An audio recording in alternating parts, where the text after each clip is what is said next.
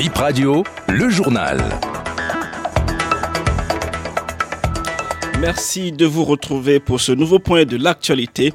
Au sommaire de cette édition, ce 28 octobre est dédié à la journée mondiale du cinéma d'animation, encore appelé dessin animé. Cette journée vise à mettre en valeur ce type de cinéma et ses acteurs. Vous entendrez quelques enfants qui parlent de leur dessin animé préféré.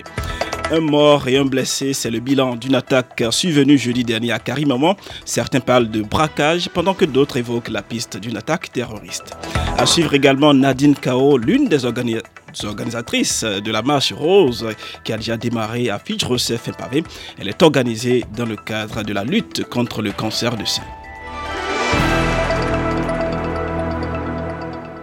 Mais d'abord, cette information sécurité, trois personnes attaquées par des individus armés à Karigui, dans la commune de Karimamon. Selon certaines sources, il s'agit d'un braquage, d'autres euh, évoquent une attaque terroriste. Le bilan fait état d'un mort et d'un blessé. D'après les témoignages, les trois personnes revenaient du marché de bétail quand des individus leur ont tiré dessus. Le drame s'est produit jeudi dernier. Célébration ce samedi de la journée mondiale du cinéma d'animation connue sous l'appellation dessin animé. Il s'agit d'une journée qui vise à mettre en valeur ce type de cinéma et ses acteurs. Vous le savez, les plus grands fans de dessins animés, ce sont les enfants. Quelques-uns nous parlent de leurs dessins animés préférés. On les écoute. Mon dessin animé, c'est Caleb et Sophia. J'aime trop ça parce qu'il y a beaucoup d'épisodes dans Caleb et Sophia. Parce qu'il y a de belles histoires et ce sont des enfants comme moi qui parlent de Dieu. Dans Caleb et Sophia, ils montrent la création, comment Dieu a créé tout. Et il a encore créé les animaux, les oiseaux et les humains. Moi, mon dessin animé est Dragon Ball. J'aime ça parce qu'il sauve les gens. D'une journée à une autre, hein, la journée mondiale du patrimoine audiovisuel a été célébrée hier. Une journée qui attire euh, l'attention sur l'archivage des documents audiovisuels. Les supports utilisés pour archiver les documents audiovisuels peuvent se détériorer avec le temps, mais grâce au numérique, plus de soucis à se faire selon l'archiviste Sonia Sacramento. Avec l'évolution des nouvelles technologies, nous constatons que plus aucune diffusion d'un produit audiovisuel ne pourra se faire sans support numérique. Alors, le transfert des informations des supports analogiques vers les supports numériques est impératif et s'impose. Ce changement influe sur le secteur des archives audiovisuelles, mieux la conservation du patrimoine audiovisuel.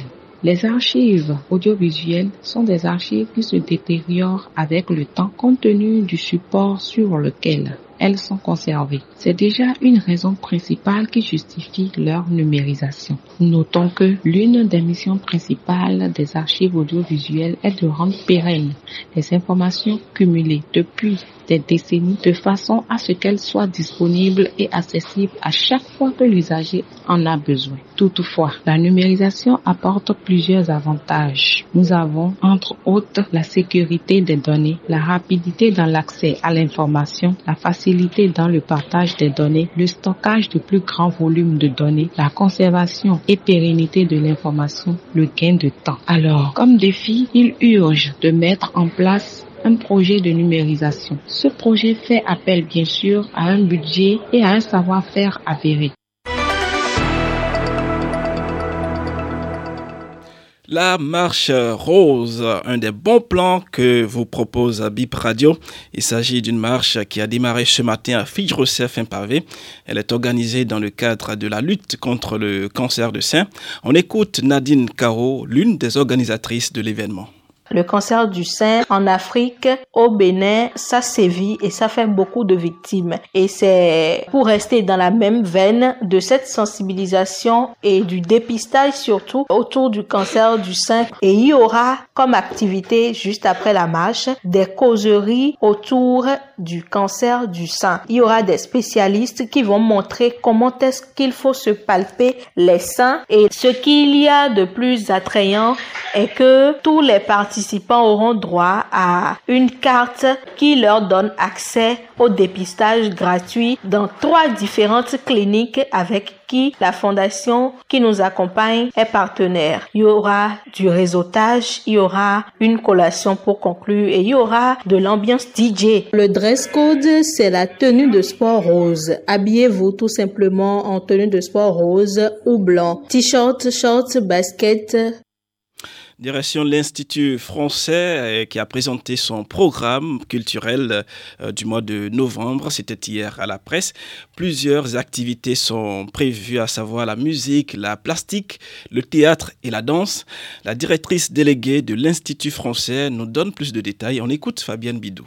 Le mois de novembre est un mois extrêmement chargé, avec beaucoup d'activités dans tous les domaines, que ce soit euh, spectacle vivant, que ce soit expo, des conférences. Euh, certaines ne sont pas d'ailleurs encore euh, officiellement annoncées dans le programme et sont en cours de réalisation. Donc les grandes dates, c'est toujours compliqué d'en sélectionner certaines plus que d'autres. Pour clore le mois d'octobre déjà, avant d'attaquer novembre, bien sûr le concert de Pepe Oleka. Au registre des concerts qu'on attend, les frères Guédéongué courant novembre, le 18 novembre. Et puis registre du théâtre, on a pas mal de rendez-vous, notamment une création de Tola Koukoui le 11 novembre sur euh, Béanza, Béanza l'intemporel, une création de Carlos Zinzou, un texte contemporain, de Pelfi de Tokpo et qui traite d'un sujet d'actualité lié notamment au conflit qu'il y a, les conflits dans les zones euh, sahéliennes et les dérives extrémistes qu'on connaît. Donc ça c'est le 25. Après on aura aussi de la danse hip-hop. Ça c'est la semaine prochaine avec le festival Extreme Jam est en support de cette association association sous Fondamental. Donc des beaux rendez-vous, des battles, euh, des conférences,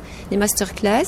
On aura aussi du cirque avec une formidable équipe de Guinée qui est une équipe historique de cirque africain, le Circus Baobab. Ça c'est la fin du mois de novembre. Nous on démarre jamais en retard. On est toujours un peu surpris de voir des gens arriver parfois une heure après le début d'un concert. C'est vraiment venez à l'heure. C'est sur cette information que nous mettons un thème à ce BIP Info 8h. Merci à tous de l'avoir suivi.